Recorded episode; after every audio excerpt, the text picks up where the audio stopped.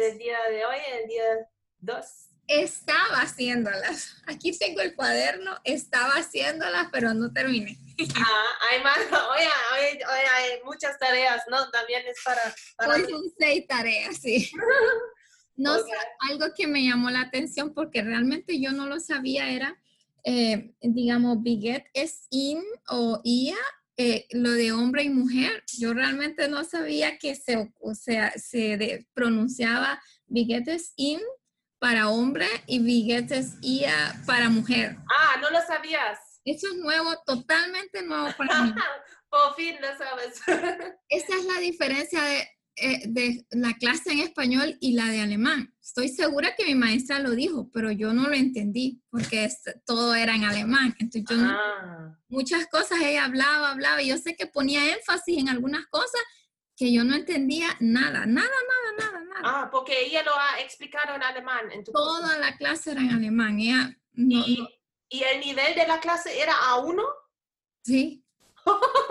Todo en alemán. Ella no sabía ni inglés, entonces nada, pues no podía reforzar nada. Entonces yo, muchas veces yo sí quedaba perdida porque yo sabía que estaba dándole énfasis a algo, a un tema, a algo que estaba explicando, pero yo no entendía nada de lo que ella estaba diciendo. ¿Y cómo era con los otros del grupo? ¿Se quedaban como tú, que no entendían? Sí, muchas veces yo siento que ella sabía que estábamos perdidos y aún así seguía con otro tema, porque todos nos quedábamos viendo así como, ella seguía a otro tema y entonces nosotros quedábamos perdidos. ¿Y los otros son de muchos países? ¿O? Sí, habían de Irak, de Irán, de África, bueno, de Egipto, habían de Turquía, así. Básicamente esos son los países con los que estaba. Había una compañera de Polonia que ella sabía inglés y ella era la que me explicaba un poquito. Y el otro muchacho de la India, que éramos los únicos 3 que sabíamos en inglés. Entonces con ellos nos medio apoyábamos, pero como la clase iba tan acelerada, no es que podíamos estar en el momento solucionando dudas, sino que en el receso lo que yo me acordaba le volví a decir, ¿cómo es esto? Pero no, como que sí me podía explicar bien porque eso ya había pasado y ya estábamos en otra cosa. Y es un curso de integración en que estás allá. Sí. Entonces no sirven mucho, ¿no? No, a mí no me funcionó mucho, o sea, porque me quedaba perdida y como era intensivo, entonces cuando explicaban algo, cuando no había terminado de entender eso, cuando ya estábamos en otro tema nuevo, después otro tema, entonces... Y al final estás completamente perdida y ya no puedes seguir en el segundo curso porque ya te faltan tantas cosas. Sí, ahorita ya me vino mi certificado, estoy en A2 y tengo que repetir otra vez 300 horas. Saqué en Jura-Lisan, saqué 30 de 33. Necesitaba el 33 y llegué 30. Me faltaron 3 puntos. En el de escribir, bajísimo. Solo saqué 5 puntos y tenía que sacar 15 en escribir la carta. Y en Sprechen saqué 77. Ahí sí tengo B1. 77. ¿Y de cuántos? De 100. De 100. Sí, entonces, pero igual aún así me quedé en A2. Entonces, pero ya estoy inscrita para el próximo curso. ¿Y eso es A2? Sí. A2. ¿Y esta prueba cómo la hiciste? ¿A mano o por internet o cómo? No, allí nos daban los... los encargados de ahí de la escuela venían los paquetes cerrados, abrieron los exámenes, nos lo dieron y lo llenamos. La primera parte nos pusieron el audio y nosotros teníamos que responder en el examen. Entonces, el examen oficial de A1. Sí, el examen oficial. Ese era de B1. Era de B1. ¿B1? ¿Cómo tú hablas? Ajá, era de B1, o sea, nos dieron el curso para los 3 niveles. Unos se quedaron en A1, otros en A2 y otros sacaron el B1. algunos, pero algunos ya tenían, ya estaban los que pasaron, ya era su segunda vez en el curso. La pasaron a la segunda vez y otros ya venían estudiados de sus países. Entonces, por eso ya sabían más. Y los otros estábamos perdidos. Ya. ¿Y qué tienes que repetir a las 300 horas que dices? Tengo que repetir 300 horas para poder... ¿De curso? ¿Otra vez? ¿Otro curso? ¿De A1? No, creo que ya es de B2, de A2 a B1. Creo que de A2 hacia B1. ¿Y en qué parte? ¿De hablar o escribir? En todo. En todo. En todo, y me van a volver a hacer el examen. Ajá. Entonces tú hablas mucho mejor que escribes y de las otras partes. Sí, pero es que lo que pasa es que, como usted dijo, ya era algo que yo lo tenía ya estudiado. Nos habían dicho, tienen que decir su biografía. Yo había estudiado mi biografía. Yo dije de dónde venía, mi familia, mi hobby, mi profesión. Yo lo dije. Ya me lo sabía. Después en la descripción de imágenes, entonces yo me puse a estudiar cómo describir imágenes.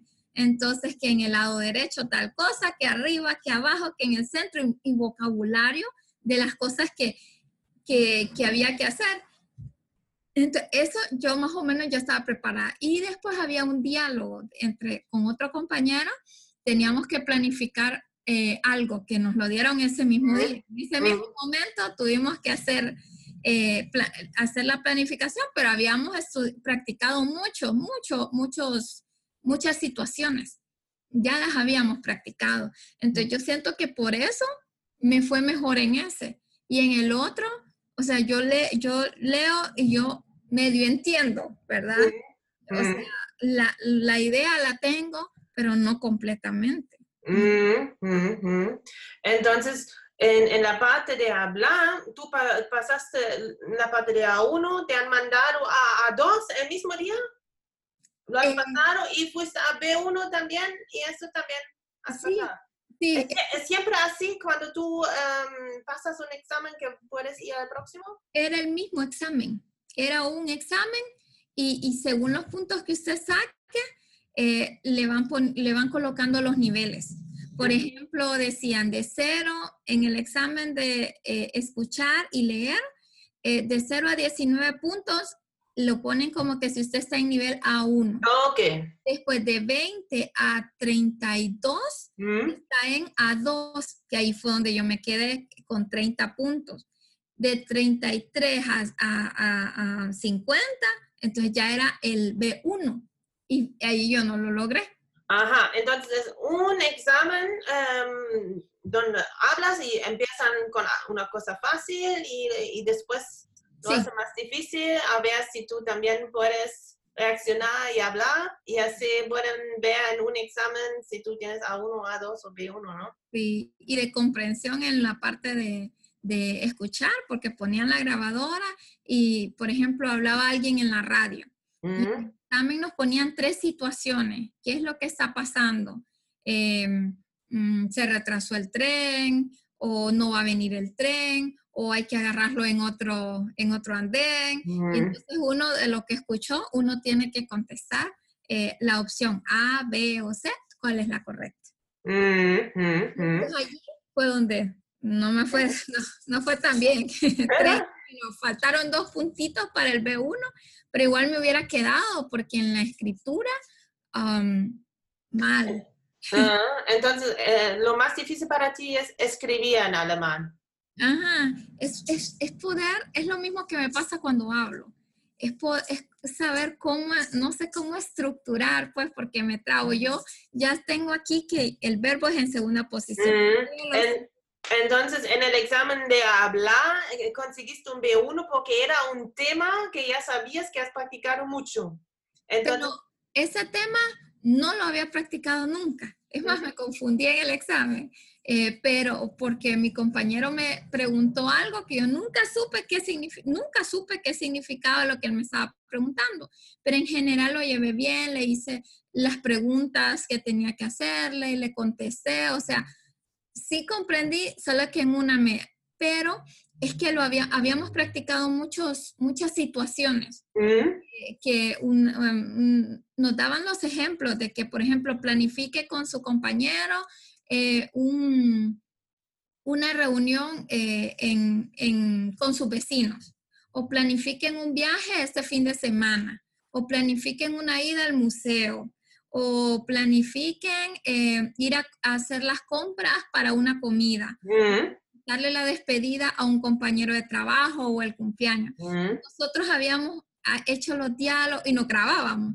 Hacíamos entre 10 y 12 minutos hablando y practicamos mucho. Pero no fue, o sea, ninguna de esas situaciones nos pusieron en el examen real. En el examen nos pusieron algo totalmente diferente. Y yo, o sea, los dos nos bloqueamos porque así como nunca habíamos practicado algo así, entonces nos bloqueamos. ¿Sí? Pero aún así, él sí pasó al B1, yo no, yo me quedé, pero bueno. ¿Y en qué nivel te quedabas? Yo me quedé en A2. A2, muy bien. Y él se logró pasar. Pero igual, tengo que, la parte escrita era una carta, le daban dos opciones. Y usted tenía que decir cuál de las dos opciones. Usted podía elegir cualquiera para hacer una carta de un reclamo, que el internet está mal, o que el niño, una excusa de que el niño no va a ir a la escuela. Entonces yo elegí la más fácil. O sea, la más fácil para mí, porque en la otra no logré entender la palabra básica, no la logré entender.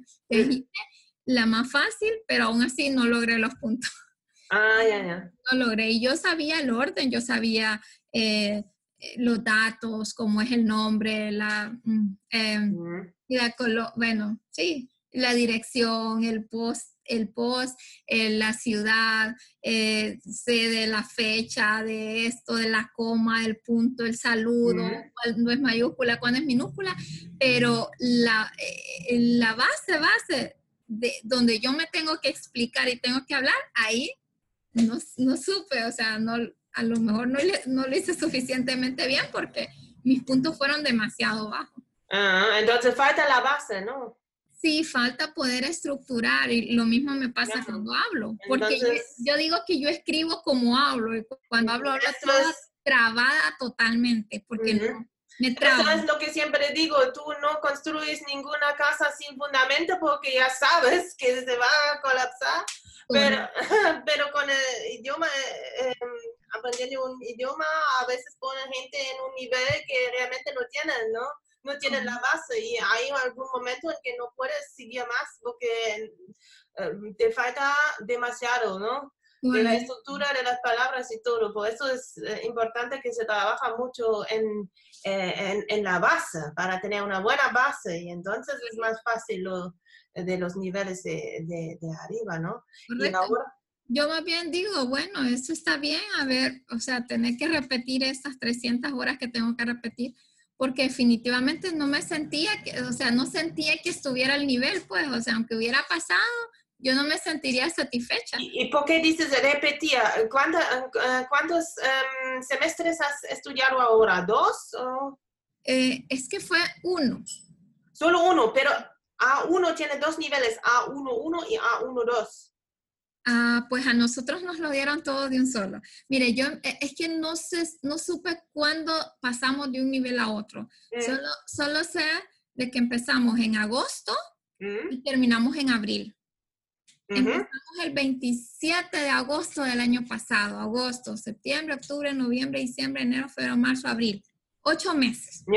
Entonces no supe cuándo pasamos de un nivel, pero sí empezamos primero con el libro de A1, después con el A2 y después con el B1. Sí. Y entonces, ¿tú cuándo empiezas de nuevo? Pero el examen fue de un solo. El examen, o sea, no fueron exámenes por partes. No es que hice examen de la A1, examen de la A2. No, de un solo. Después de todo eso, hicimos un solo examen y según los puntos nos ponían en el nivel. Yo empiezo de nuevo hasta el 18 de junio.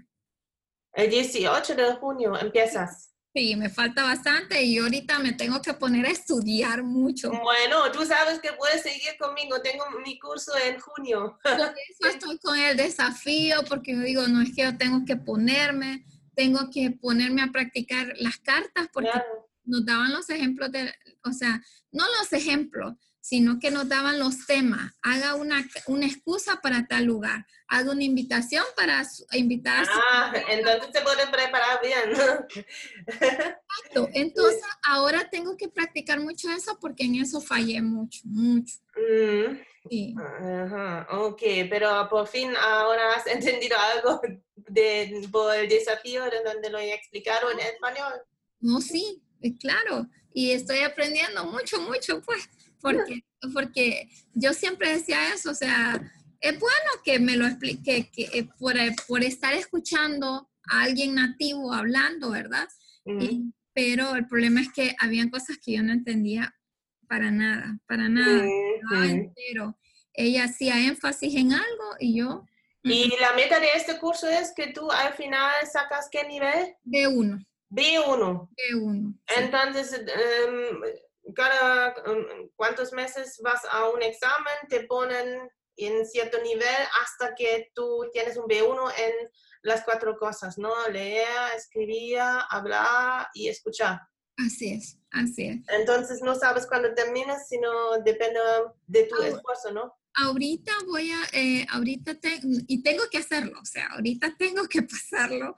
Empiezo el 18 de junio, termino el 25 de octubre. Y voy a clases de lunes a jueves. Entonces, tengo que hacerlo. Ahorita, este mes que tengo que ponerme a estudiar mucho.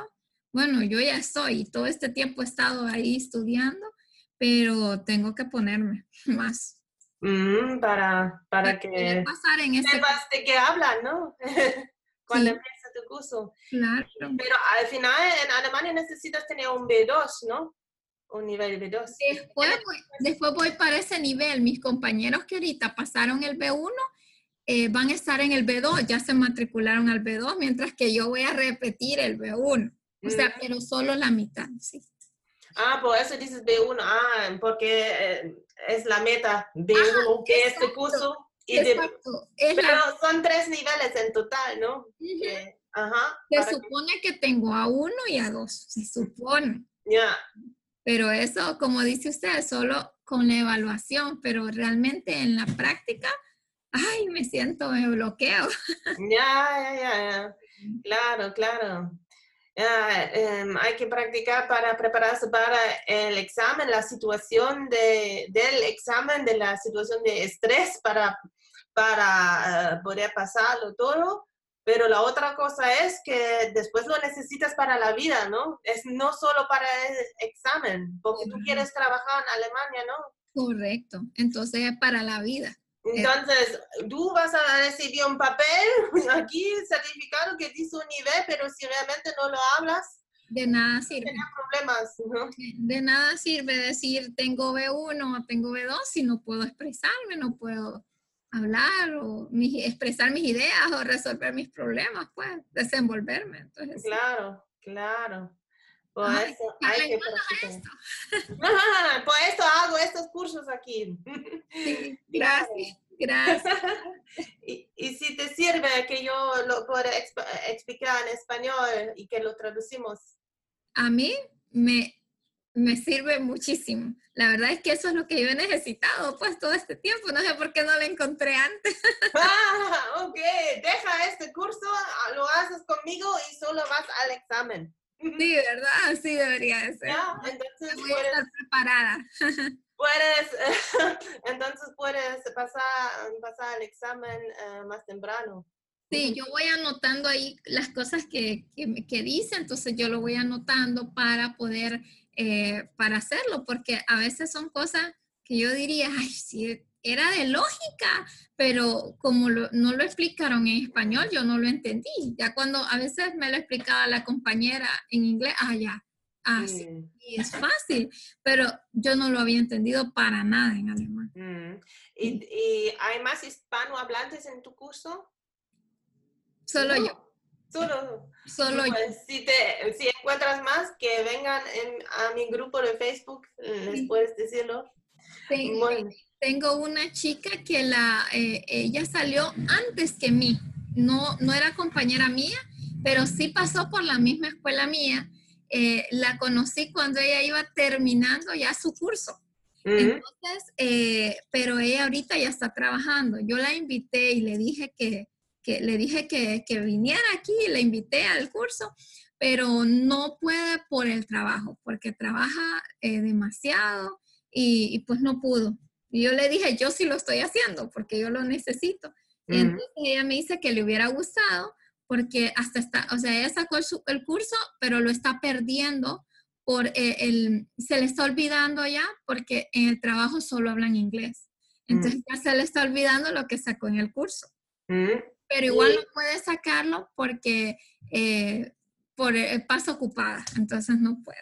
¿Y cómo te va allá con el inglés? ¿Qué nivel tienes más o menos en inglés? Pues no sé, realmente prueba no sé, pero yo me defiendo en el inglés. Entonces, ¿entiendes todo cuando ella explica algo en la clase en inglés?